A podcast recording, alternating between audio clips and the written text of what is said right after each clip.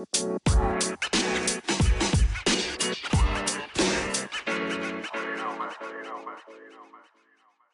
everyone and welcome back to our podcast. Akhirnya episode ke-90 balik juga ada Mas Ijal dan ya setelah sekian lama kita agak-agak menghilang gitu tapi akhirnya kita balik juga. Kalian mah gak ngilang, gua aja yang ngilang. Eh, gue juga ngilang sebenarnya tapi di Twitter pasti muncul. Gua di Iya Twitter sih. aja baru sebulan kemarin nge-tweet. Itu terakhir tweet gua tuh sebulan yang lalu. Karena gua di Twitter tuh banyak dicari orang, banyak yang ya jadi gua lagi, lagi menghindar aja, lagi males. Ah. Musuh masyarakat ya, musuh masyarakat ya ceritanya. Iya. Om Nganu kali biar eh sensor dulu. Iya, lagi lagi jadi musuh masyarakat mas di di Twitter. Makanya gua belum nongol dulu. Nggak tahu mungkin pertengahan Desember atau Desember atau awal tahun depan mungkin baru mulai muncul lagi. Di Mulai Twitter. muncul properly ya. Iya. Gak bisa ikut space berarti. Bisa, nanti gua pakai akun yang ini aja yang podcast. Oh, Oke. Bukan akun yang Oke. pribadi. Oh. Siap-siap em, paling nge-space biasanya Nas malam Minggu kok. Ya kalau mungkin teman-teman tahu eh, nge-save nomor gua kan eh, di WhatsApp gitu kan. Gua kan sebenarnya beberapa kali posting di story di WhatsApp gitu kan. Ya gara-gara itu juga gitu. Banyak teror buzzer yang sudah masuk gitu. Jadi kayaknya ini dari akun Twitter pribadi deh kayaknya orang-orang yang neror ini. Jadi makanya gua agak Hmm. ngurangin sedikit lah di Twitter. Ah. Kalau udah tahun-tahun kayak gini tuh rawan banget ya. I see, I see, I see. Resiko bermain dengan api ya. Jadi jangan pernah coba-coba ya. Oke, oke, oke. Oke, kita mulai dulu dari ya Tigres Femenil akhirnya dapat gelar ke-6 setelah ngalahin klub Amerika agregat 3-0 tapi leg kedua ya ampun. Tapi kalau leg pertama emang total dominan. Cuman masalahnya adalah em, pada leg pertama itu defense-nya Amerika tuh hancur. Even Andrea Pereira aja juga diayam-ayamin sama anak Tigres. Ya sebenarnya kalau gue kan nggak nggak nonton ya, maksudnya nggak nonton pertandingan kedua leg ini, cuma gue nonton dari berita doang gitu. Maksudnya dalam artian eh, menyayangkan gitu kenapa Amerika lo main di kandang kalah lumayan oke lah lumayan telak lah tiga kosong terus lo nggak bisa bikin gol gitu terus lo ngapain gitu maksudnya di kandang tuh ngapain gitu terus di leg kedua hampir udah menit 80 kayak lo bikin gol aja agak susah gitu jadi apa yang yang lo tunjukin eh, di permainan lo sebenarnya gitu jadi ya kalau mengharapkan juara agak susah dengan lo kalah dengan kalah 3-0 di leg pertama terus sampai menit 80 di leg kedua lo nggak bisa bikin gol ya ya udah selesai. Iya, em, kalau ngelihat Mila Martinez kemarin di, selama melatih Tigres, em, memang sebenarnya em, bisa mengimbangin apa yang udah dikerjakan sama Carmelina Moscato dari musim lalu kan. Cuman mungkin yang sedikit down itu adalah waktu setelah lawan Solos, gimana itu udah em, kacaunya ke mana-mana tuh sampai sempat kalah dari Raya. Dan juga yang di regular season, terus habis itu em, milih pemain juga agak-agak acak-acakan gitu kan. Cuman em, kalau lawan Puma sih memang di atas kertas Tigres harusnya di atasnya ya. Em, yang lawan Rayadas ini m- dia harus nunggu sampai em, Jocelyn Montoya masuk. Dan akhirnya impactnya tuh kerasa banget pas iya, iya. benar. gol beberapa menit sebelum bubaran. Golnya Mayor itu chaos banget sih. Iya sih. Em, Mari Carmen dianggap nekel si Evangelista kalau nggak salah. Hmm. Eh bukan bukan bukan bukan. Em, bukan eh bukan Evangelista. Em anu Alejandra Calderon atau siapa tuh lupa eh, back kanannya pokoknya. Oh iya Lua Lua. Lo mana? Ya itu em, itu chaos banget sih sampai Lua Lua ditarik keluar itu. Em, kemudian nggak ada yang nyangka juga waktu final itu Tigres bisa ngalahin em, Amerika leg pertama langsung 3-0. Di kandang lagi. Mm-mm, bejir banget sumpah. Udah gitu em, di luar golnya Mari Carmen itu em, dua golnya si Tigres itu blundernya defense si Amerika semua itu. Bener. Ini bener-bener eh, mungkin boleh dibilang final yang paling-paling absurd sih ya. Iya sih benar. Em, selain tahun 2021. 2021 kan juga absurd tuh penaltinya tuh. Iya, iya, iya, iya. Kayak oke. Sekarang em, ya Swedia tidak lolos ke Olimpiade bahkan harus main di playoff degradasi. Hore! Um, I could see it's coming. Lu Horis? Eh, ah, apa ya? Karena gini, em, apa ya? Cukup Wah, sorry itu saya buat para Sweden Sweden fans ya. Eh, sebagai orang yang apa ya eh, aware sa- terus sama Amerika Serikat kan gue seneng gitu Swedia itu gak lolos gitu gak lolos ke satu turnamen mayor lah bisa dibilangnya walaupun memang Olimpiade gue gak pernah memandangnya sebagai turnamen mayor sih dalam sepak bola. Em, gue seneng Swedia gak lolos karena emang si Swedia ini terkenal sebagai salah satu kriptonitnya Amerika Serikat gitu, event di mana pun gitu. Mau itu Olimpiade ataupun Piala Dunia. Dan udah kebukti kan di dua turnamen tersebut. Pas Olimpiade 2020 em, atau 2021 itu kan apa ya eh, Swedia kan menyulitkan Amerika Serikat. Sampai kan akhirnya Amerika Serikat gak lolos sebagai juara grup kan waktu itu pas grup sama si Swedia dan akhirnya mereka ada di bracket yang sama dengan Kanada di mana Kanada waktu itu lagi eh, apa em, naik-naiknya skuadnya terus juga pas Piala Dunia kan Swedia yang ngalahin Amerika Serikat Em, oke. Tapi eh, memang sih kalau ngomongin Swedia nggak lolos ke Olimpiade itu sebenarnya puncaknya dari bebalnya si Peter Gerhardsen sih. Em, karena dia tuh sebenarnya masih ke buat naruh banyak pemain senior di situ kan. Apalagi di sektor tengah. Sektor tengah itu kan sebenarnya kan banyak pilihan tuh. Nah ini nggak dipakai-pakai banget gitu kan. Terus kalau di lini belakang ada tuh center backnya juga. Nah puncaknya itu em, sebenarnya kan harusnya kan em, peaknya itu kan pas Olimpik 2020 kan. Eh apesnya tuh pas di final, pas penalti gitu kan. Itu apes banget kan. Nah kemudian em, Euro ini, Euro tahun, tahun lalu ya. Jadi tuh semua orang tuh em, berekspektasi kalau Swedia tuh bakalan ke final. Dengan PD-nya, orang pada berekspektasi ke situ kan. Eh nggak taunya ketemu Inggris kalah 4-0. Kemudian Piala Dunia juga sama. Habis ngalahin Jepang, eh malah kalahnya dari Spanyol. Spanyol juga em, sebenarnya kalau dibilang bagus sih, ya gimana ya?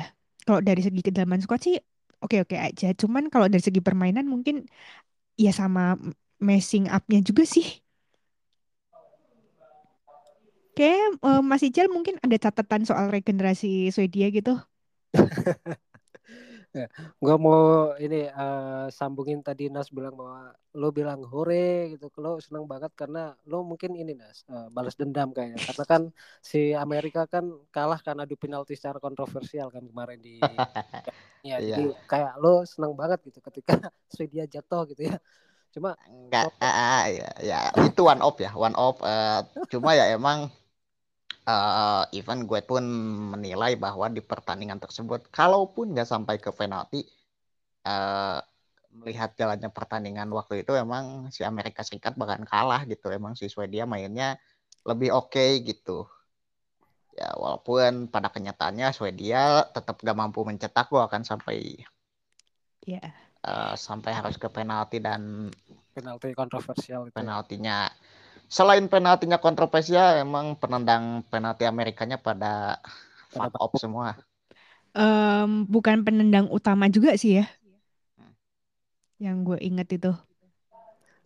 Ya, tadi balik ke pertanyaannya Mbak Nin ya, kenapa Swedia kayak gitu? Sebenarnya gue uh, ya habis Olimpiade 2020 lah, gue sebenarnya udah notice gitu ke Swedia. Lo kalau udah di fase ini, lo udah dengan pemain-pemain yang bagus ya dari kiper, pemain belakang, pemain tengah, pemain depan lo udah pemain bagus. Kemudian di 2020 lo nggak dapet medali emas, ini sebenarnya udah warning gitu. Ketika lo dua tiga tahun atau empat tahun lagi ngikutin event mayor lo bakal kesulitan. Dan itu kayak pelatih Swedia nggak nggak nggak apa ya kayak bebal gitu kan. Dengan memainkan dengan skuad itu itu aja itu itu aja gitu ya. Jadi pemain lawan atau tim lawan tuh udah tahu oh Swedia tipe karakter mainnya kayak gini nih pemainnya yang dipasang itu itu itu, itu doang gitu kan akhirnya sampai berlanjut ke uh, Piala Eropa gitu kan uh, Piala Eropa sebenarnya gue udah warning nih, udah wanti-wanti. Lo harus 100%, lo harus all out di Piala Eropa kalau lo pengen jadi juara. Kalau misalnya lo gak all out di Piala Eropa, ya udah selesai. Generasi lo bakal hilang nih, generasi emas lo gitu kan. Gue udah bilang di situ ketika WFI Women Futility bikin podcast preview Piala Eropa kalau nggak salah. Gue udah bilang di situ kalau misalnya lo di Piala Eropa nggak juara ya udah lo masa lo udah habis. Dan sekarang terjadi kan kejadian gitu. Dengan kemarin di Piala Dunia juga nggak oke-oke banget gitu ya permainannya. Terus kema uh, berita kemarin bahwa nggak lolos Olimpiade kalah di mana? Di Nation League ya? Nggak nggak bisa ya, kalah gak dari bisa di situ. Swiss terus habis itu dropping pernah uh, bulan lalu tuh dropping points dropping point aja dari Italia.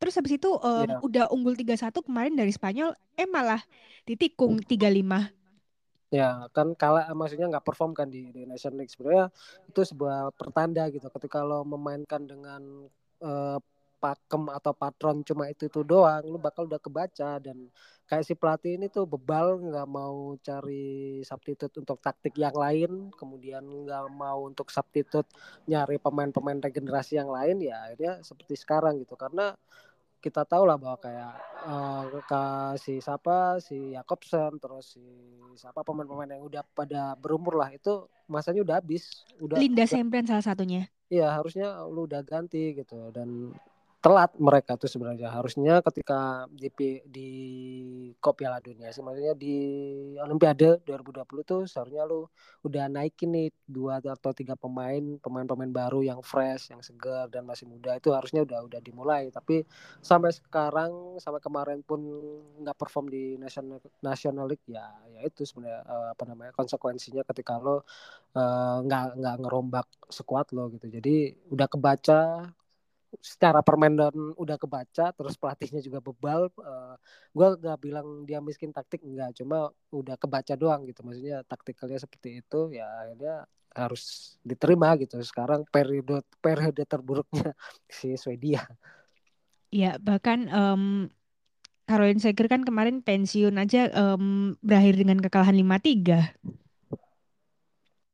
ya kalau kayak Carolina Seher uh, terus kemudian si Black Stenius, Jacobsen ini kan pemain-pemain yang udah udah ini ya harusnya memang harus diganti gitu jadi mm. ya memang harus dirombak sih semuanya untuk Swedia sekarang kalau mau perform lagi. Black Stenius sih so masih bisa sih um, karena kan dia belum belum masuk masa prime-nya dia kan um, ya tapi memang um, sebenarnya emang udah waktunya zona rating Kanrit sih? Harusnya udah yeah. masuk starting dan harus ada perombakan juga di sisi defense gitu ya. Iya, yeah, defense itu um, paling yang dipertahanin ya ya yang masih layak sih ya Mark Derrickson sih. Sama Illustrated. Ya sisanya sih emang harus dirombak total sih. Tapi kalau um, kemungkinan Peter Gerhardsen dipecat gara-gara gak lolos Olimpiade kayaknya nggak mungkin juga sih. Kenapa nggak mungkin? Um, apa ya? So dia jarang mecat pelatih sih kecuali mundur.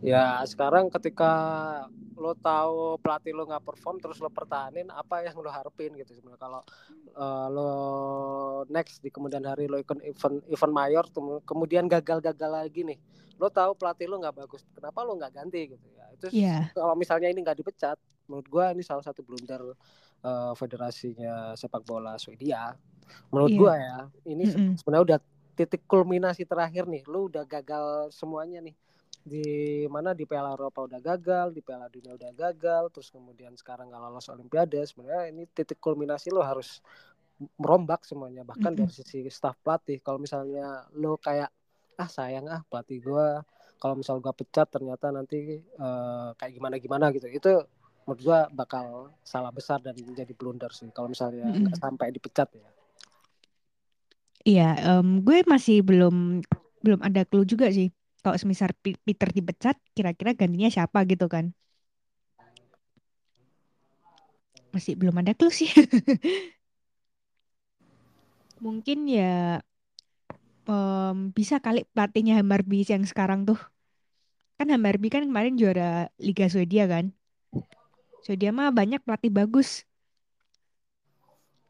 ya kemarin Hammarby juara Liga Swedia yang gue bangga eh, ada satu pemain back kanan kalau nggak back kiri si Evan Nistom akhirnya ngangkat Iya. piala juga tapi sayang si Emma Emma Johnson atau Emma Jameson ya kalau nggak salah dia Mm-mm. malah cabut dari Hammarby main di aduh lupa gua akhirnya dia nggak nggak nggak juara deh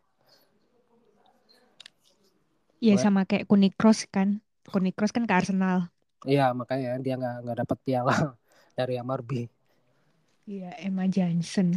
Emma Johnson ya Emma Johnson musim kemarin kan dia ma- masih main di Hammarby dan salah satu top scorernya Hammarby dan salah satu pemain kuncian juga. Cuma dia kan kayak butuh tantangan baru ya. Maksudnya dia Mm-mm. udah lama di Hammarby sebelumnya juga udah pernah eh, apa namanya maksudnya dapat eh, award maksudnya dapat penghargaan-penghargaan tapi dia Mm-mm. kayaknya butuh tantangan baru dia cabut dari Hammarby tapi agak gua agak seneng dikit kemarin Hammarby juara.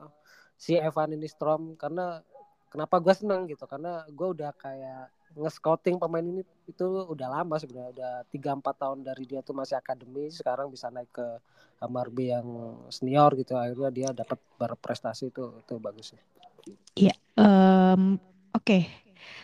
Em, bahkan Swedia main di playoff degradasi Nations League itu udah bener-bener turun berok sih. Ya, kurang lebih begitulah Swedia emang perlu rombak total dan ini emang udah disuarain sama netizen Indo tuh udah kayak dari pas Women's Euro sih ya. Iya, Women Euro. Kalau teman-teman ingat gitu ya, kita kita podcast gitu ya. Sebenarnya gue udah nyinggung banyak soal Swedia gitu. Lo harus juara di sini. Kalau misalnya lo sampai nggak juara, lo sebagai tim besar tuh sayang banget lah dengan materi sekelas kayak gitu. Terus lo nggak juara itu sayang banget. Dan ketika lo Iya. nggak juara, ya udah selesai masa keemasan lo, golden generation lo bakal habis di situ. Maksudnya udah stop situ gitu sebenarnya. Bener, bener. Oke, em, Inggris juga nggak lolos Olimpiade kan? Kan em, tim GB itu kan nunjuk England sebagai patokan utama untuk lolos ke Olimpiade kan? Nah ini walaupun 6, menang 6-0 dari tetangganya Skotlandia, eh nggak cukup karena Belanda pada masa injury time 90.5 itu ngegolin lagi tuh lewat gol keduanya Damar Segurola. Pada akhirnya kan Belanda juga menang 4-0 tuh. Makanya Belanda yang berhak lolos ke ya ke Final Four Nations League dulu kan sebelum penentuan ke Olimpiade gitu. Tapi yang gue jadi bingung yang di Olimpiade kan Great Britain nih kenapa yang di Nation League itu bukan Great Britain yang main maksudnya kok Inggris gitu loh harusnya Great Britain juga dong Nah ini yang Itu agak-agak susah ada dimengerti sih. Gimana tuh Bang?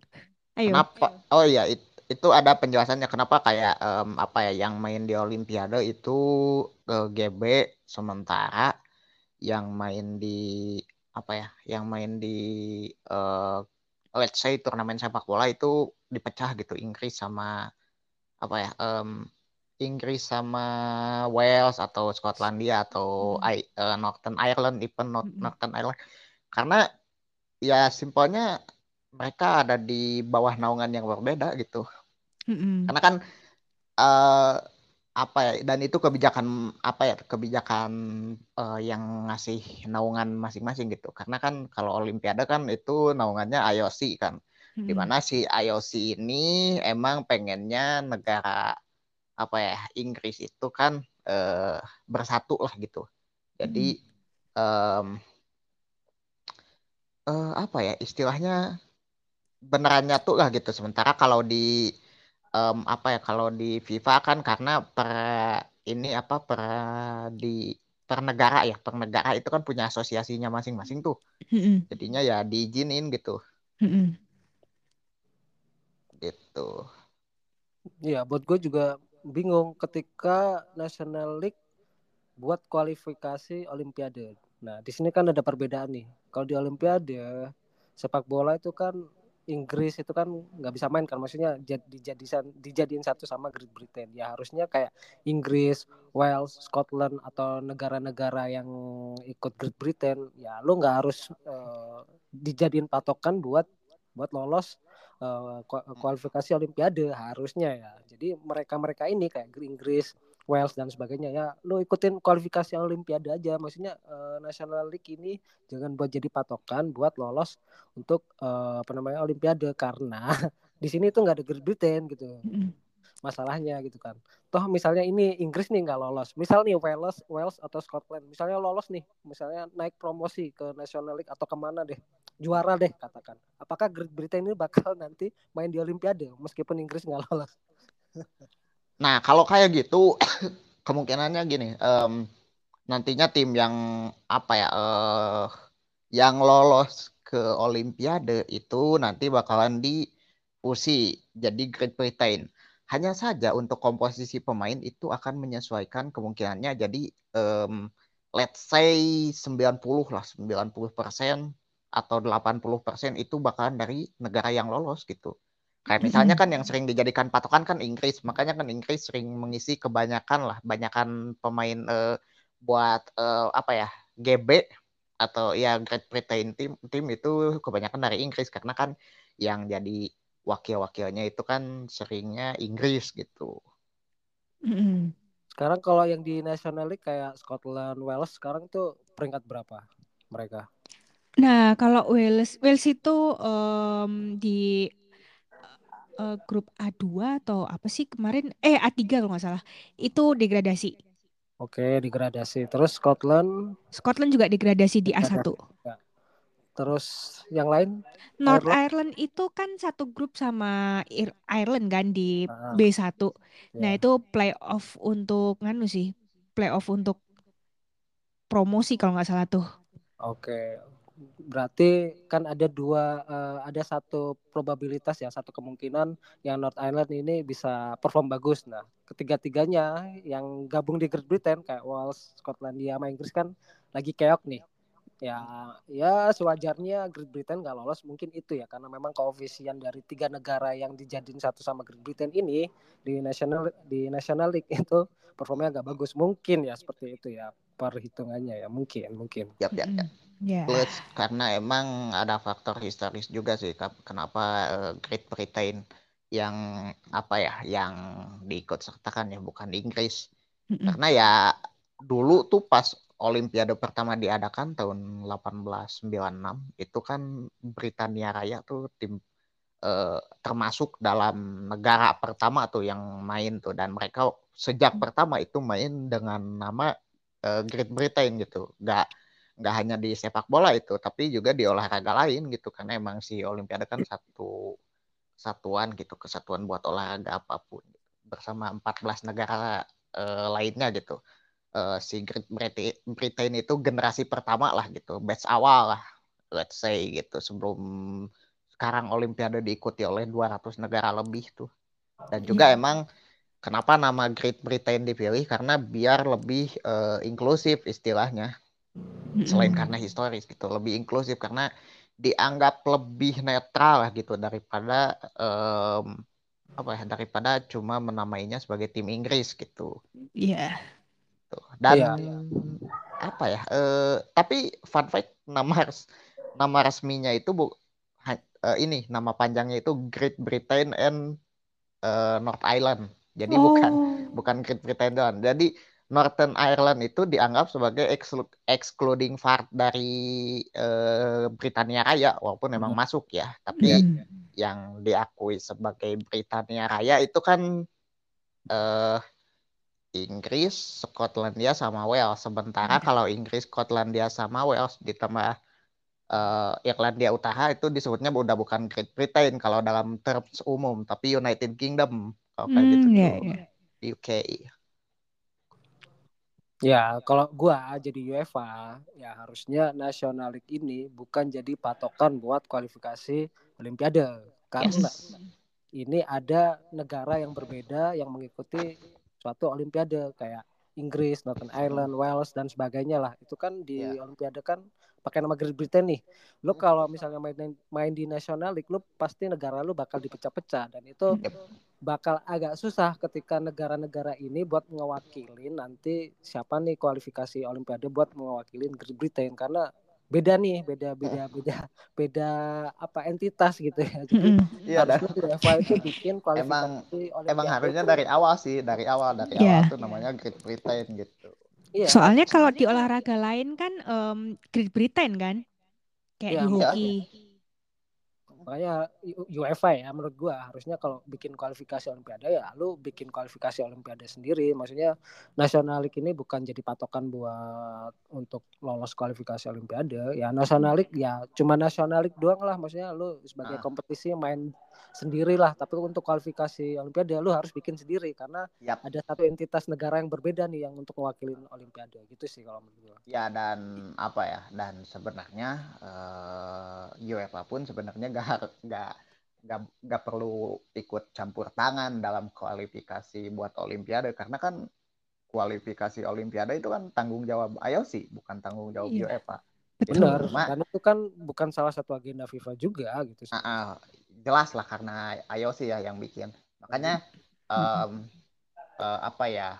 Menurut gue di sini tuh IOC tuh kayak istilahnya gak mau ambil pusing gitu. Makanya em, mereka ngambilnya dari turnamen-turnamen terkait. Kalau misalnya em, apa ya? Kalau misalnya di sepak bola laki-laki kan karena turnamennya kelompok umur, jadi ada Piala Dunia atau Piala level kontinental level umur kan, Piala Iya. kontinental level umur gitu. Jadinya eh, karena Piala kontinental level umur itu kan bukan naungan UEFA langsung gitu. Jadi Mm-mm. jadinya eh, enak tuh buat ngatur-ngaturnya. Sementara kan kalau di Iya. perempuan kan karena yang mainnya masih senior, jadi kayak eh, ada ada in- ada interest yang bersilangan gitu. Ya, betul. Karena em, kalau di sepak bola perempuan tuh masih kayak olahraga lain kan, yang tim itu kan. Jadi kan kayak masih pakai pemain, pokoknya pakai pakai pemain senior gitulah. Nah, ini ma- masukan juga nih buat IOC. Jadi kalau untuk cabur sepak bola cewek, lu harus pakai kelompok umur, jangan pakai eh, apa namanya pemain senior. Jadi Ya, sama- itu- artinya itu. kalau cowok kan U- U23 gitu kan. Lu di cewek ya harus kayak gitu juga. Ya itu yang pengen gue eh, kritisi gitu ya karena em, jangankan di sepak bola ya, eh, gue selalu bingung gitu. Em, jangankan di sepak bola perempuan, gue selalu bingung sama em, beberapa negara yang menganggap olahraga tim di apa ya di Olimpiade itu diagung-agungkan gitu, di dianggap penting lah gitu. Let's say misalnya basket gitu. Iya. Kenapa gitu? Karena lu kan ikut Olimpiade tuh paling awal tuh kan kalau olahraga tim tuh paling awal kan melam- Iya. eh, mele- lebih duluan dari openingnya malah gitu Iya, betul, betul. dan Dan selalu main begitu pal- kan. eh, main paling akhir gitu dan paling capek itu sementara dan in the end si Olimpiade ini nantinya si olahraga tim di Olimpiade ini kalaupun dapat medali itu kehitungnya cuma satu gitu di Nah, itu. perhitungan medali itu makanya gue em, gue selalu pengen bilangnya eh, apa ya stop lah buat eh, ngejadiin cabang olahraga tim di Olimpiade itu kayak sakral gitulah. Karena Iya, iya. emang eh, di Olimpiadenya sendiri itu nothing gitu. Karena Iya. Olimpiade emang ajang ajangnya buat olahraga yang solo atau if kalau In- kalaupun misalnya tim paling eh du tiga atau empat lah gitu. Maksimalnya empat Kalau- ya tiga kalau- empat lima lah gitu Kalau tim itu paling enggak ya, yang paling sakral itu biasanya volley, hoki, em, seta- seingat gue tuh paling sama handball sih, yang sakral tuh. nah nah olah olahraga yang kayak gitu tuh mending eh, apa ya jadikan pengembangan aja gitu Ja- jangan jangan dijadikan eh, apa ya eh, matter thing gitu Iya, Apalagi kalau kita bicaranya soal basket dan sepak bola ya gitu. Karena sepak bola perempuan sampai saat ini kan sering menganggap Olimpiade itu sebagai uh, an important part gitu. Iya. Karena kan kalau di laki-laki kan udah gak dianggap seperti itu gitu. Betul. Ya, ini yang harus jadi PR buat IOC kan? Yes. Pe- Karena kan kalau olahraga in- tim ini paling nggak yang paling minor gitulah yang jarang diikutin orang gitu kan. Ya, Paling kan yang terkenal volley gitu kan. uh, Mentok. dan uh, gue balikin lagi ya ke sepak bola perempuan dan yang gue tahu di sepak bola perempuan itu masalah paling utamanya kan buat sekarang tuh kan pengembangan level umur kan di mana pengembangan level umur di perempuan tuh masih masih sangat kurang gitu nah Iya. harusnya olimpiade ini jadi salah satu opsi gitu buat pengembangan betul. uh, kategori umur seperti ini gitu Iya, apalagi kan em, nyangkut pautnya kan under 23. Sementara under 23 tuh di beberapa negara tuh nggak kepake, makanya jadi kayak sayang gitu kan. Makanya untuk menghidupkan under 23 ini ya Olimpiade harusnya dijadiin patokannya buat turnamen under 23 gitu kan. yes Sama pemain senior tuh udah capek, udah kasihan. Lo udah ikut Apalagi tuh Piala Dunia, efek ikut Olimpi Piala apa enggak Eropa. efek pandemi. Lu lihat efek pandemi. Jadi kan mulai itu kan pandemi kan 2021 kan. Nah, turnamen major tuh mengikat terus di Eropa. Jadi 2021 tuh kan em, Olimpiade nih misalnya nih untuk beberapa negara kayak Belanda, em, GB sama ngano, GB sama apa tuh? Swedia, ya betul betul. Kemudian 2022 kan ada Euro. Terus 2023 Piala Dunia. 2024 Paris, Olimpiade. 2024 Olimpiade lagi. 2025 Euro lagi gitu kan. Baru istirahat 2026. Ya makanya pemain senior tuh udah capek, udah kayak robot gitu. Ketika lo udah dapat Mm-mm. Piala Dunia, Piala Eropa, belum lagi liga-liga Eropa sangat ketat, kemudian Mm-mm. Champions League itu udah capek sebenarnya gitu. Maksudnya jangan heran kayak banyak pemain yang dapat cedera ACL lah, dapat cedera inilah karena kepadatan jadwal itu. Makanya salah satu opsi ketika lo ikut Olimpiade IOC harus mikir ketika lo ngirimin wakil untuk sepak bola cewek ya harusnya lo pakai kelompok umur untuk meminimalisir pemain-pemain senior pada cedera yang udah pada capek. Kedua ya, lo bisa meningkatkan lagi untuk uh, peningkatan pemain yang kelompok umur, level umur gitu, biar mereka tuh dapat kesempatan bermain gitu sebenarnya. Ya betul. Em, ya ini ini em, poin penting dari Nations League musim ini sih ya. Eh, kalau yang lain sih, ah ya udahlah ya gitu kan. Apalagi Kalau eh, Nations League-nya apa ya? Let's say ya, kalau Nations League-nya ya di ajang kualifikasi buat Euro sih oke ya, iya, malah lebih memang bagus bener gitu. nyambung. Nyambung. Lebih bagus, Nyambung. lebih bagus kayak gitu. Jadi gak perlu ada kualifikasi lagi buat Eropa. Nah, itu kan Betul. bisa Iya. nge-cut gitu, nge-cut eh, satu turnamen lah let's say. Itu kan jadi tidak membuat sepak bola perempuan semakin padat kan kalau kayak gitu. Betul betul. Apalagi kan em, banyak ba- workload apa nggak semua klub bisa memanage gitu kan klub sama timnas gitu. Ya kurang lebih begitu. Oke, em, next adalah em Jackie Ovaia diincar sama Manchester United. Sebenarnya kan ada beberapa pasti ada klub Eropa banyak eh, yang berminat sama dia kan. Tapi yang disebutin sama Tudain kemarin itu adalah em, MU. Kira-kira seberapa gede sih potensinya si Ovaia di MU gitu? Ya kalau buat gue sih sebenarnya gede gitu. Maksudnya Ovaia pemain bagus, kemudian bakal berimpact kalau misalnya lo masuk Manchester United. Kan gue selalu bilang bahwa yang jadi persoalan itu sebenarnya bukan soal gimana lo chemistry sama pemain atau klubnya atau seperti apa gitu kan. Yang jadi permasalahan yang selalu kita kritisi ini kan eh, sosok pelatihnya ini seperti apa gitu. Nah itu, nah nah nah nah nah. nah. kita dapat pemain bagus, lo nggak memaksimalkan satu eh, potensi pemain yang bagus ya kayak gimana gitu. Lo dapat beli pemain-pemain bagus dengan eh, grade yang oke, tapi lo nggak manfaatin potensi itu, ya buat apa gitu. kan. Iya betul. Itu yang jadi permasalahan itu. Nomor dua soal taktikal gitu. Ketika lo udah masuk nih, eh, masuk ke tim gitu. Terus taktikal lo seperti apa gitu. Jangan sampai pemain yang punya potensi bagus lo masukin tapi salah dengan implementasi taktikal yang lo mainin gitu. Jadi permasalahannya tuh di situ sebenarnya. Kalau yang kemarin tuh em, waktu derby Manchester ya misalnya ya, em, itu yang gol Manchester City yang ketiga itu, itu kenapa malah di back pass gitu kan? Nah ini yang perlu jadi PR buat MU sih. Kurang-kurangin back pass. Lu bukan Merle Froms. Kiper lu tuh Mary Epps. Ya, Jadi- salah satu salah satu indikasi kenapa mereka main back pass adalah karena mereka nggak punya pivot yang kuat untuk Ya ini, ball ini, ini, playing, ini.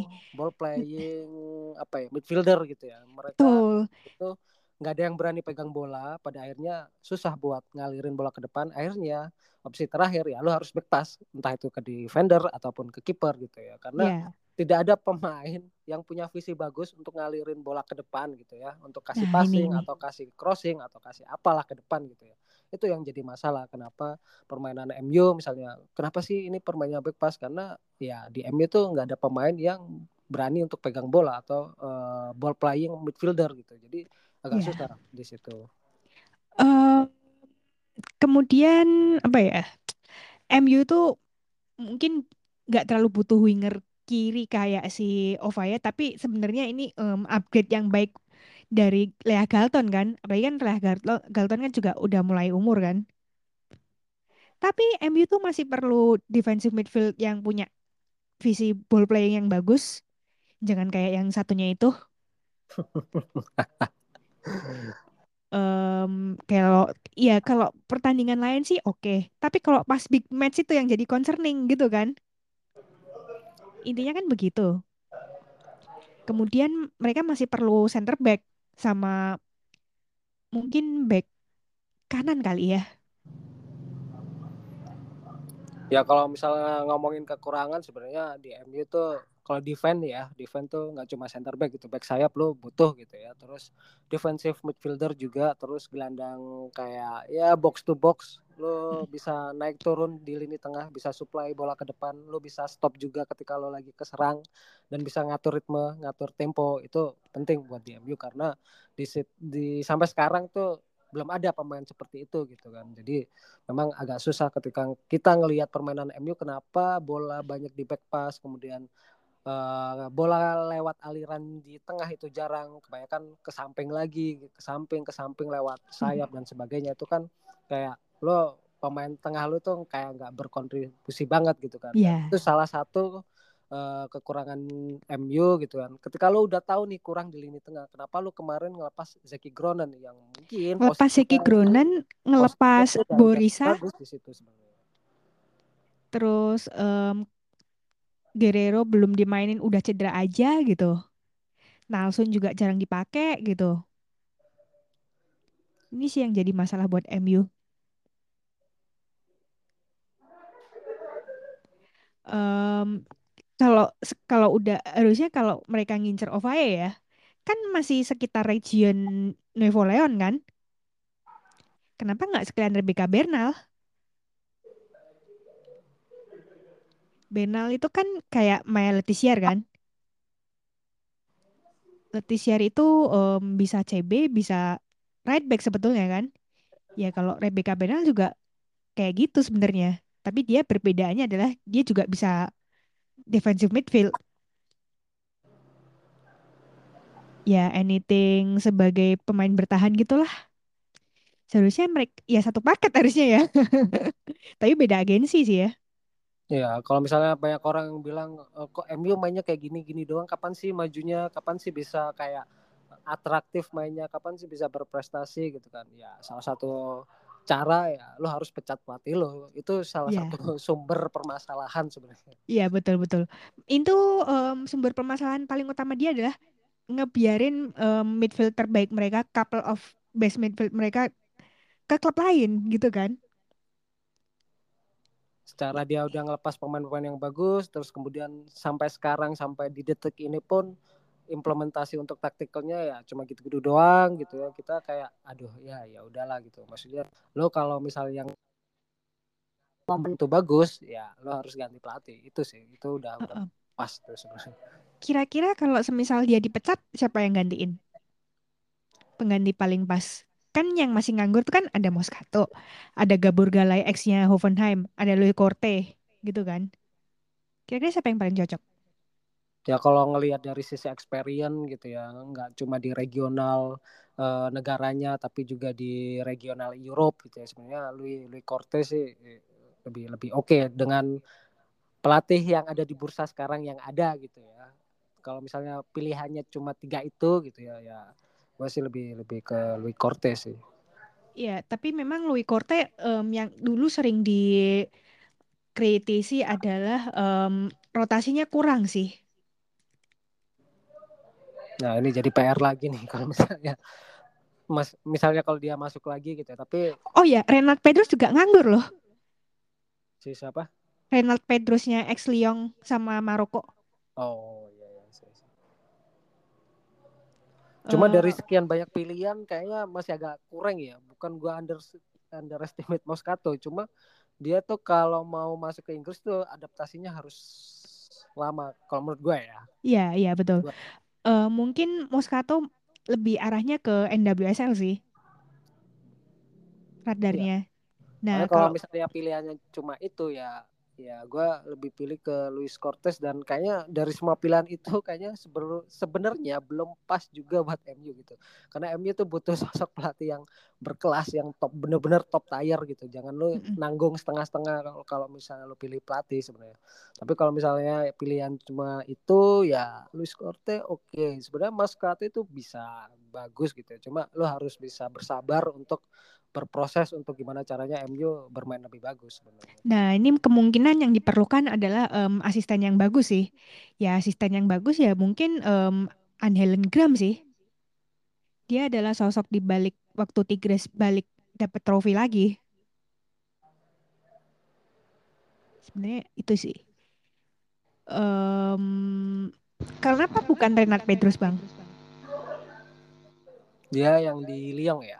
Ya itu sebenarnya uh, menurut gue sih bagus ya. Cuma eh, nggak uh, tahu kenapa kalau di MU buat gue sih belum cocok aja gitu. Maksudnya culture culture-nya di Prancis sama di Inggris kan beda ya. Takutnya nanti uh, kayak Max Skinner juga agak susah untuk menerapkan taktikal yang uh, apa namanya yang ada di Lyon. Meskipun pemain uh, di dia di Lyon tuh uh, materinya pemain bagus-bagus gitu ya. Cuma kalau di Inggris ini kan culture-nya menurut gue berbeda gitu. Jadi stop apa pun lo di Europe gitu ya sekalipun pelatihnya Wolfsburg atau pelatihnya Barcelona sekarang lo ngelatih di tim Inggris gitu ya lo bakalan agak susah untuk beradaptasi atau e, mengaplikasikan apa ya taktikal lo gitu.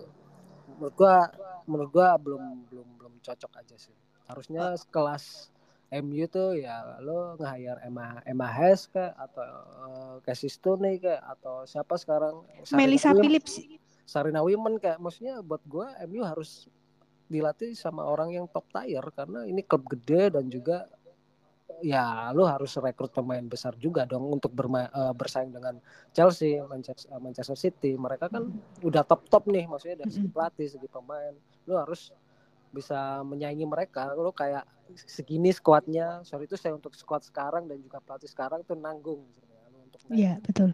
Uh, apa, lagi? Uh, mungkin anu ya?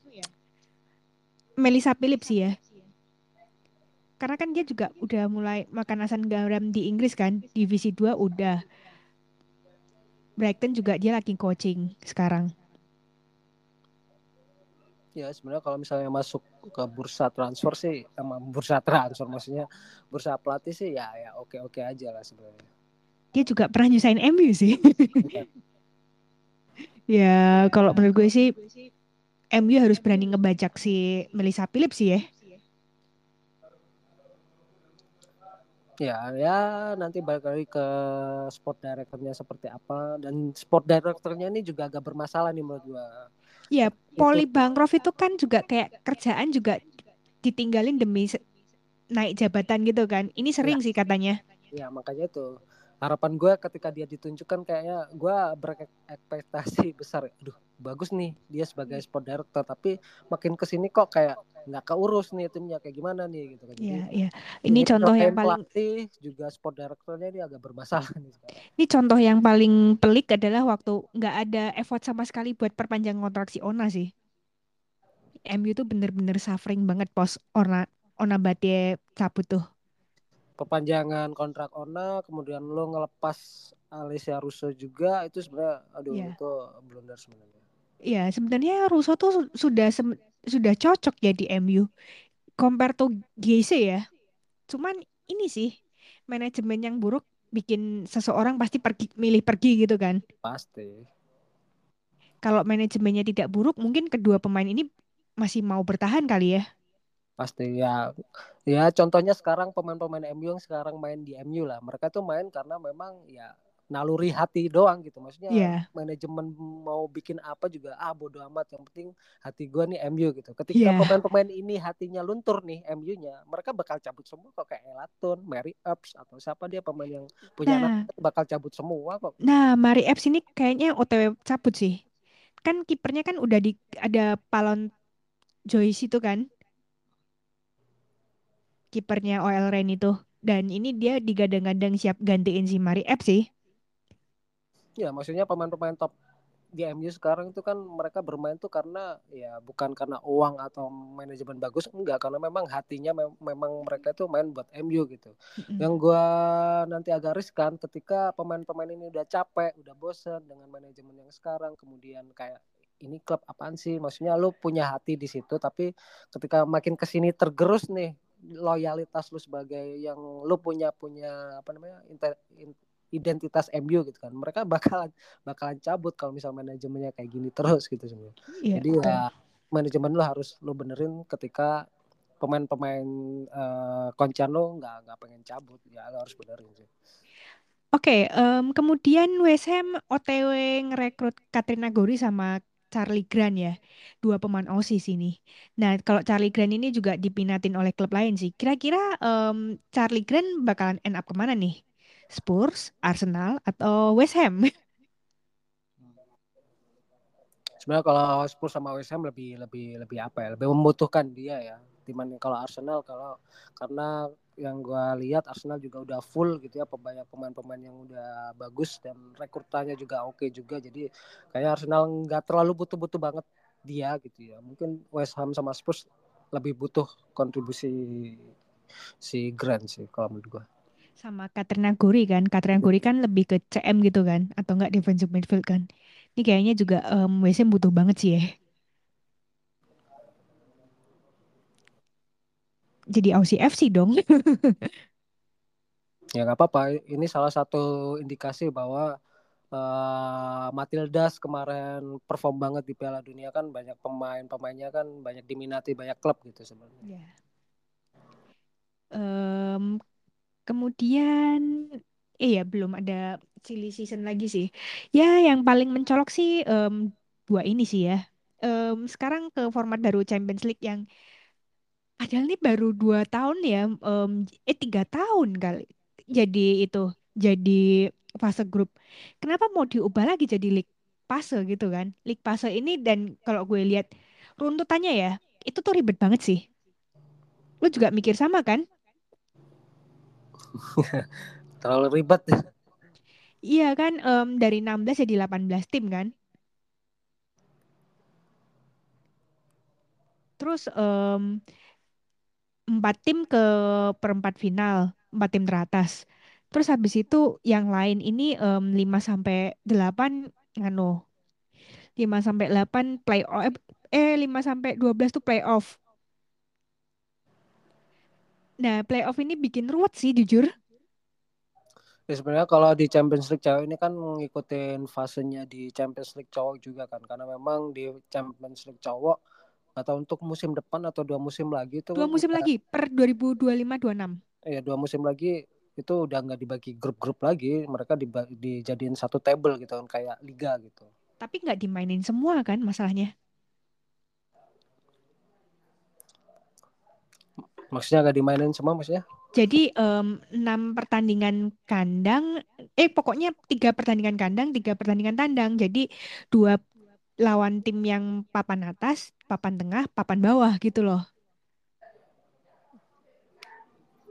ya maksudnya kan itu kayak kompetisi ya kompetisi full kompetisi kan Mm-mm. hitungannya kan poin kan Ya, itu kayak em, kalau di olahraga lain tuh katanya sih kayak Nations League sih.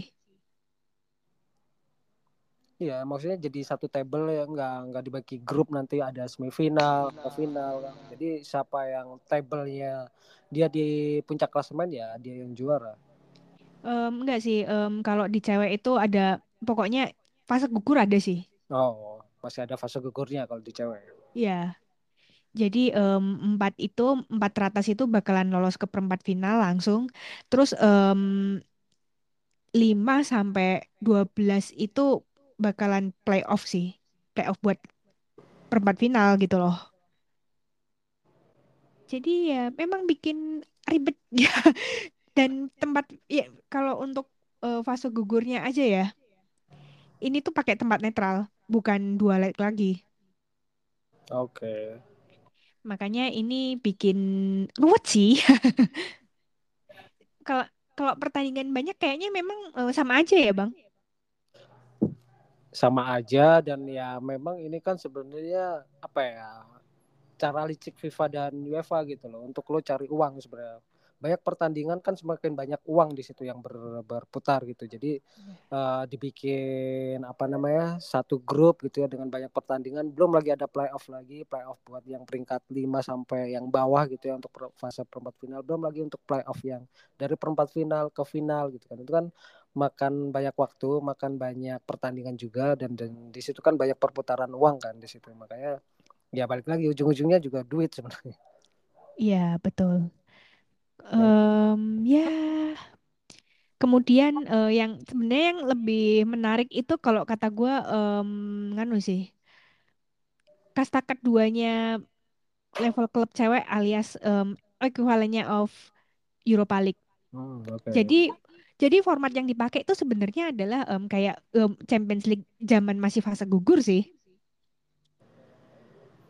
Ya, tapi di sini penentuan koefisiennya harus jelas. Maksudnya setiap liga, misalnya Liga Inggris, misalnya peringkat satu, peringkat dua, lu harus otomatis lolos ke Champions League. Jangan lagi ada playoff playoff buat untuk kualifikasi masuk fase grup atau sebagainya itu sebenarnya lu hapusin aja semua gitu. Maksudnya peringkat satu, dua, tiga, otomatis nih langsung ke fase grup nggak usah pakai kualifikasi. Kemudian di peringkat 4, 5, 6 nah baru dimasukin ke tier 2-nya yang di bawah Champions League gitu. Jadi udah nggak ada lagi tuh fase-fase kualifikasi buat masuk ke fase grup lah harus round 2 lah round 1 lah. Itu sebenarnya udah makan banyak ini lagi apa namanya makan banyak waktu lagi gitu. Jadi makin panjang lagi. Jadi di sini harus harus dirampingin sih sebenarnya. Kalau misalnya mau dibikin table gitu ya untuk dua musim ke depan tuh harusnya fase kualifikasi playoff untuk masuk fase grup tuh harusnya udah udah udah dihilangin sih jadi kita itu kita itu nggak nggak nggak apa ya bukan enggak sih maksudnya kita nonton kayak Arsenal kemudian City itu harus berada di Champions League nggak kayak sekarang kan kayak Arsenal yeah. Wolfsburg ini tuh klub bagus kenapa mereka nggak masuk Champions League gitu Iya betul. Um, jadi itu um, apa ya? Ini kalau um, ngomongin soal ekuivalennya Europa League ini, jadi itu kayak buangan dari yang gagal dari kual, babak kualifikasi yang second round itu itu dikumpulin gitu loh. Jadi um, totalnya itu ada 6 round, first round, second round, um, 16 besar, perempat final, semifinal dan seterusnya pokoknya sampai final gitulah. Main dua leg. Kayaknya kalau final mestinya nggak nggak dua leg sih. Kalau dua leg mah capek. Emangnya UEFA Women's Cup zaman dulu. Iya, makanya itu. Um, jadi itu um, pokoknya ya pokoknya buangan dari Cem, apa yang kualifikasi Champions League lah yang paling diutamain tuh. Buangan dari uh, kualifikasi Champions League ya. Iya, yang second round itu. Kemudian um, sisanya itu dari asosiasi ranking 8 sampai 13 um, kemudian runner up nya juga sih uh, 18 sampai 24. Oke, oke, oke, oke. Ya, kurang lebih sih begitu. Um, tapi daripada ngomongin format Champions League yang baru itu, gue lebih seneng yang second apa um, kasta kedua ini sih.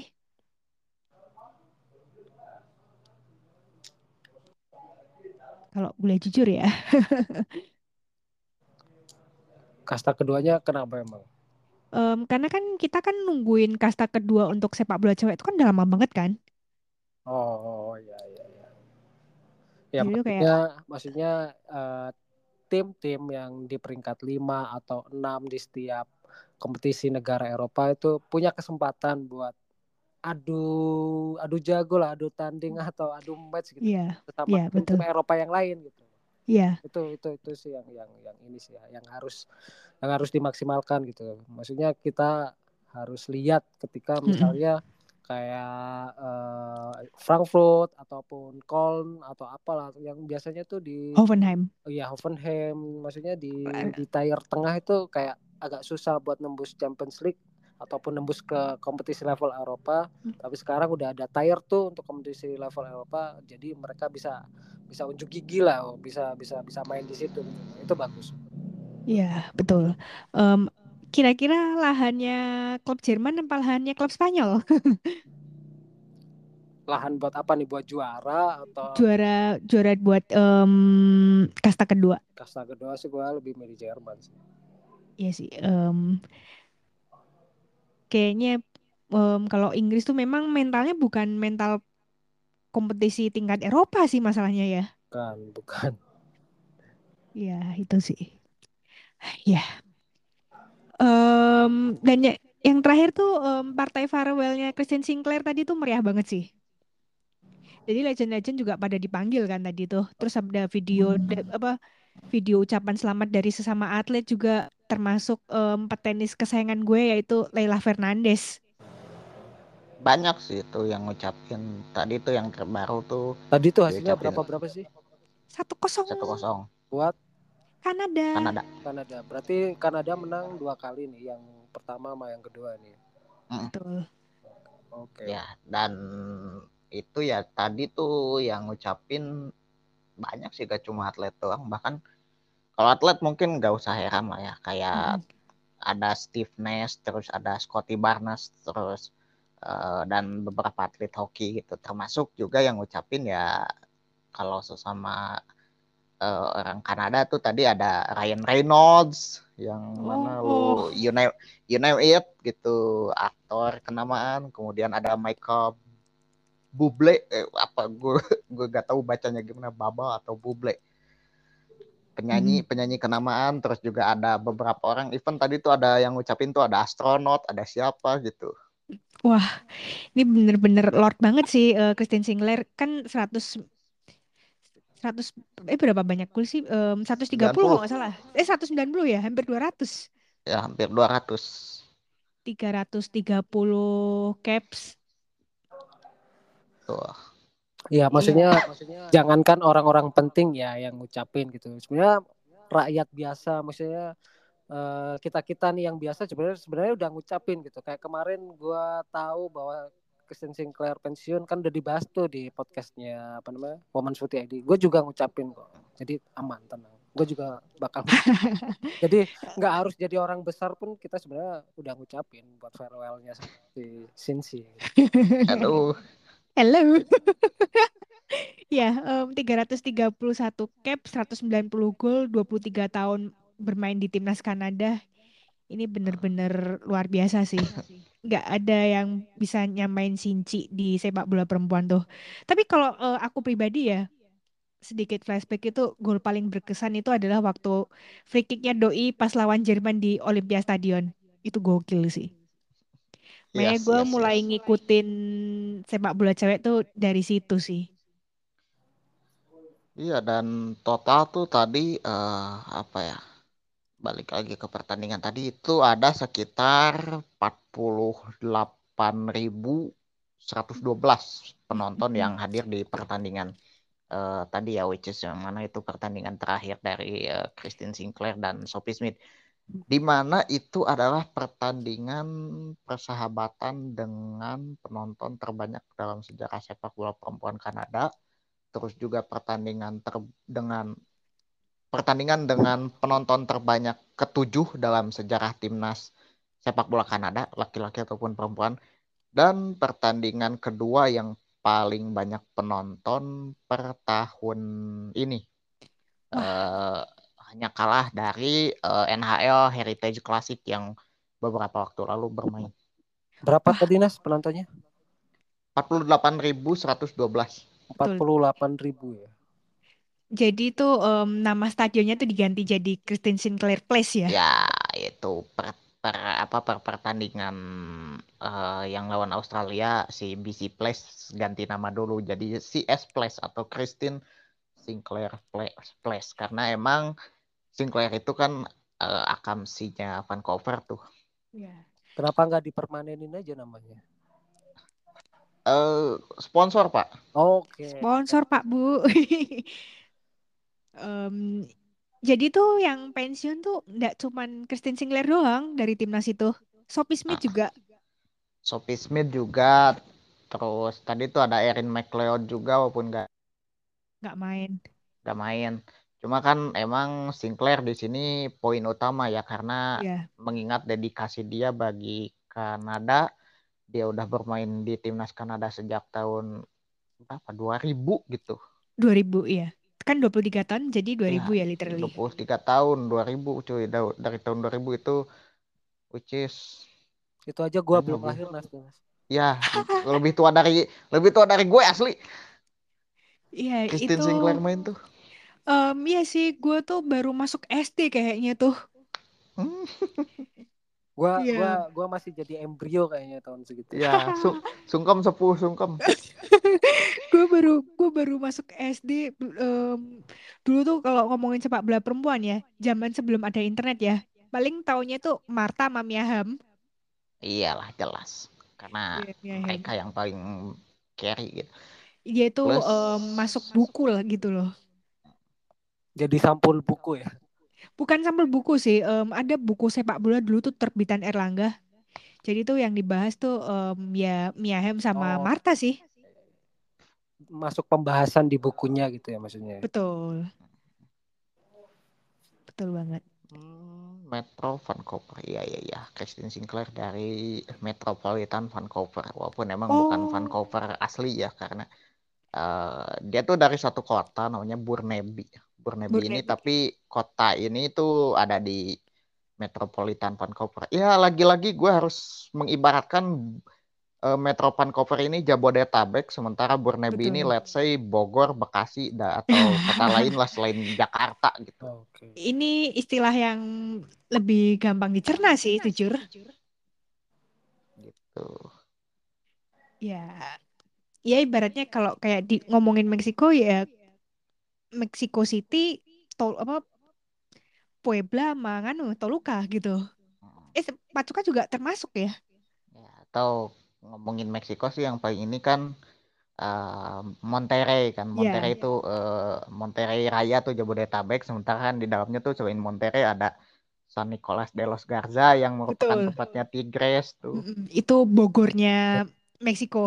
Monterrey Raya anjir. Mo- apa Monterrey itu anggaplah Jakarta Pusat atau Jaksel. Ya. Nggak sekalian karisidenan Monterrey Nas. Ibaratnya Nah, tuh kalau- kayak Karisidenan anjir. Tigres tuh ibaratnya mohon maaf kabupaten lagi mau juara nih gitu. Nah, Iya iya. Ya eh, apa kalau Karisidenan emang gabungan juga ya? Iya dong, gabungan dong. Ya, gabungan beberapa kota juga. Oke, I see. Iya, ih. Tapi itu zaman lawas ya, zaman orde orde baru, orde baru ya. Ah, oh iya benar-benar. Oh. Iya iya, udah gak ada soalnya. Iya udah. Gue tahu. Gue juga belum Mm-mm. lahir orde baru Nas, tenang aja. Oh iya, em gue ada sedikit rumor dari China.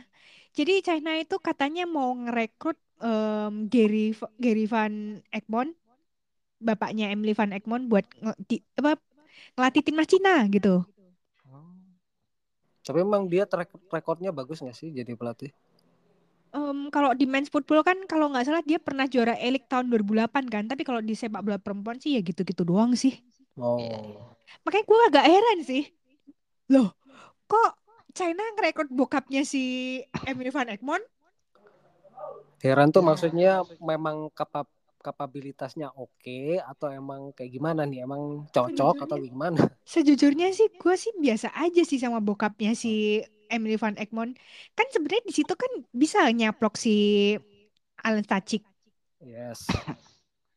mungkin nggak nemu soal kesepakatan harga ya dan Mungkin. uh, mungkin juga si Gary ini mengamalkan apa yang dikatakan oleh komisioner NBA yaitu Adam Silver karena dia pernah bilang get ready to learn Chinese buddy. Anjir. Ya, eh, mungkin b- bokapnya si Van Egmond emang nganu sih em, terbuka oleh segala opsi sih ya. Ya cuma kalau buat gua se- sekelas China gitu, sorry ya, Tiongkok gitu ya. Nanggung gitu ya. Lo sebagai negara besar, kemudian salah satu raksasa juga di Asia, tanggung. Lo Apanya? Penduduk. Banyak penduduk juga. Maksudnya sepak bola Cina kan nggak terlalu ketinggalan-ketinggalan banget lah. Maksudnya bisa bisa dengan Jepang, Ya, dengan Korea. Kalau ngomongin perempuan emang sepak bola Cina eh, advance lah. Iya, maksudnya tanggung Iya. gitu loh. Lo Maksudnya tuh em, itu tanggung. konsisten lah di top 20 tuh. Yap, Ya, yap, yap, betul. tanggung tanggung ngerekrut dia gitu. Maksudnya lo ngerekrut ya sekalian top tier sekalian gitu pelatihnya gitu. Jadi lo punya sumber daya manusia yang bagus gitu ya pemain-pemainnya juga banyak yang oke gitu di cewek ya maksudnya di Cina juga nggak kalah sama Jepang dan Korea. Kenapa lo sebagai nyari pelatih agak tanggung yang yang sosok gitu ya? Lo harus kalau misalnya lo pengen berkembang ya lo harus hire pelatih yang top tier juga harusnya ya Em, jadi tadi em, Mbak Manda tadi bilang em, F- Emily apa em, Emily Van Egmond ini setara dengan Daley Blind kalau di Londo. oke Jadi main bagus ya bagus ya kagak juga, tapi diangkut mulu karena bapake. ya ya ya ya, ya. Oh, ini nepotisme ya.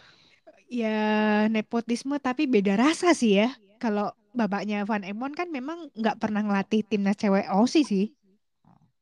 Oh iya, iya benar. Masih ya masih dalam lingkungan klub lah istilahnya. Apa ibaratnya em, Van Egmond lagi libur musim NWSL dia diangkut ke Newcastle Newcastle Jets klub bapaknya. Ya gitu deh. Em, kemudian em, minggu ini tuh ada tiga big match. Jadi ada AS Roma lawan AC Milan. Itu semuanya ditumpuk hari Minggu sih. Jadi setengah 8 itu ada Arsenal versus Chelsea. Terus yang jam 8 malam tuh ada Eintracht lawan TSG Hoffenheim. Tapi jujur aja, gue lebih lebih excited Eintracht lawan Hoffenheim sih.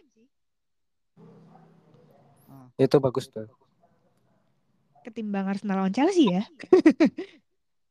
Ya kalau kita Arsenal Chelsea kan ya ya udahlah paling pertempuran pemain cuma itu itu doang. Kemudian ya karena dua klub ini kan fanbase-nya kan gede gitu. Jadi kayak kalau menurut ya ya ya kayak ya ya biasa gitu maksudnya.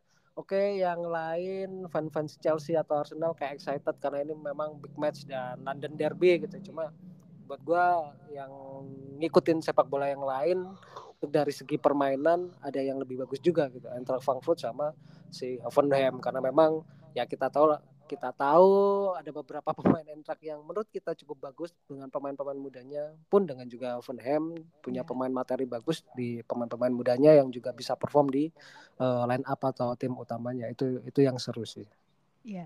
Em, siapa itu? Jelavite lawan Mara Alber ya. Tapi dua-duanya memang di tapi memang. Mara Alber memang lebih sering jadi starting daripada Jelavite. Ya karena memang kan di Frankfurt kan untuk sisi defense kan masih banyak pemain-pemain yang senior gitu ya jadi Betul, betul. susah untuk buat ditembus. Kemudian di Hoffenheim kalau untuk posisi Mal Albert sebenarnya udah banyak yang kosong karena Hoffenheim juga banyak ditinggal pemain yang di posisi itu gitu mau nggak mau ya Mal Albert salah satu potensi pemain muda yang oke ya memang layak untuk buat masuk ke apa namanya tim utama. Ya, em, ini tuh eh, utamanya karena ditinggal Tine De Kuyt balik ke Belgia sih, balik Iya. ke Anderlecht. Em, kemudian seandainya Melissa Kos Kosler nggak cedera, mungkin dia udah mantep tuh jadi top skor. Ya ya ya. Kemudian mungkin striker timnas Jerman bukan Alex Pop lagi mungkin kalau semisal dia nggak cedera. Ini sayangnya cedera itu pas baru minggu ketiga kalau nggak salah kemarin tuh itu sayang banget sih dia baru balik lagi tuh nanti awal tahun. Padahal dia termasuk apa ya? Potensi untuk jadi top skor tuh gede sih. Ya tapi kan dua pemain ini baik Jelavet maupun Mara Albert nggak tahu ya untuk pertandingan besok apakah bakal main karena timnas Jerman U19 tuh kayak lagi ada event apa gitu. Mm-mm. Gue nggak tahu. itu Eh, gimana? mungkin marah kayaknya yang dibalikin duluan ya. Nah itu itu itu makanya kita belum tahu besok Iya. apakah Entrah bakal masukin starting atau masukin line up-nya si siapa ya Lafet ataupun Hoffenheim bisa masukin Mar Albert kita belum tahu karena setahu gua kemarin tuh timnas U19-nya Jerman tuh ikut kompetisi nggak tahu ikut kompetisi apaan nanti gua cek lagi ya. Iya, oke. Em, kemudian yang terakhir adalah memang em, kalau jadi satu klub sama apa satu atap dengan tim cowok itu memang nggak enak sih. Ini terjadi pada Levante. Jadi em, tim sepak bola cewek mereka tuh di-cut dananya musim ini karena em, tim cowoknya tuh lagi krisis dan terlilit utang. Terus habis itu em, di divisi 2 ranking 10 sementara tim cewek em, ma- konsisten di top 3 itu sejak dua musim ini sih. Ini agak miris sih. Ya itulah em, kurang enaknya kalau satu atap dengan klub cowok ya. Ya makanya tim Eropa harus banyak belajar dari NWSL ya balik lagi gitu karena tim NWSL kalaupun sistemnya sisterhood atau brotherhood club ya dibedain gitu. Beda nama. Be- even di nama pun beda gitu. Karena nama beda dari nama aja udah beda apalagi dari segi pengelolaan ya. Em, Mm, di mana si apa ya di jajaran direksi dari em, tim NWSL tuh udah dipisah gitu antara tim laki-laki dan tim perempuan bagian-bagian atasnya tuh jadi mereka punya CEO sendiri mereka punya ya ke bawahnya sendiri pula Betul. Ini makanya eh, mungkin yang paling gampang adalah belajarnya tuh dari klub Skandinavia kayak Swedia sih. Swedia tuh masih banyak klub independen cewek yang eksis sih gitu. ya Eh, mungkin kalau yang independen yang masih eksis tuh Essen, tapi Essen tuh lebih fokus ke pemain muda sih. ya Ya, minimal belajar dari tim NWSL lah karena eh, apa ya kalau sistemnya owner ya kepemilikannya brotherhood atau sisterhood gitu di mana di tim ya, laki-laki ada attachnya ke tim perempuan gitu betul. Kalau Ya, belajarnya dari tim independen sih susah ya karena eh, betul. sistematikanya beda gitu Beda banget sih. Em, apalagi eh, attachment ke sponsor gitu kan. Itu lebih susah lagi sih. Makanya kenapa em, beberapa di Jerman tuh kesulitan sih sampai merger Hmm. gitu. Ah, ini ternyata udah tengah malam juga. Em, sekian dulu untuk episode ke-90. Yep. Em, by the way eh, ini naiknya kapan sih Em, Jumat dong. Jumat ya oke karena naiknya Jumat gue izin promosi jadi malam minggu gue mau bikin space di X jadi salah satu topiknya gue bakal ngebahas eh, kaleidoskop sepak bola perempuan dan laki-laki selama setahun kayak gimana Asik. Nah, ini Oke. menarik nih em, untuk Liga MX juga nih Hmm. terutama. Em, kemudian ya em, mungkin kita bakalan join sih insya Allah malam minggu. Kan malam minggu nih juga pertandingannya gitu-gitu doang sih. Jadi kita bisa join. Oke, em, sekian dulu untuk episode yang akhirnya masuk ke 90. Gue Nino mewakilin Mas Rey sama Mas Ijal cabut dulu dari studio virtual kita. Sampai jumpa semuanya. Bye-bye. Bye bye. bye Hello. Hello. Hello.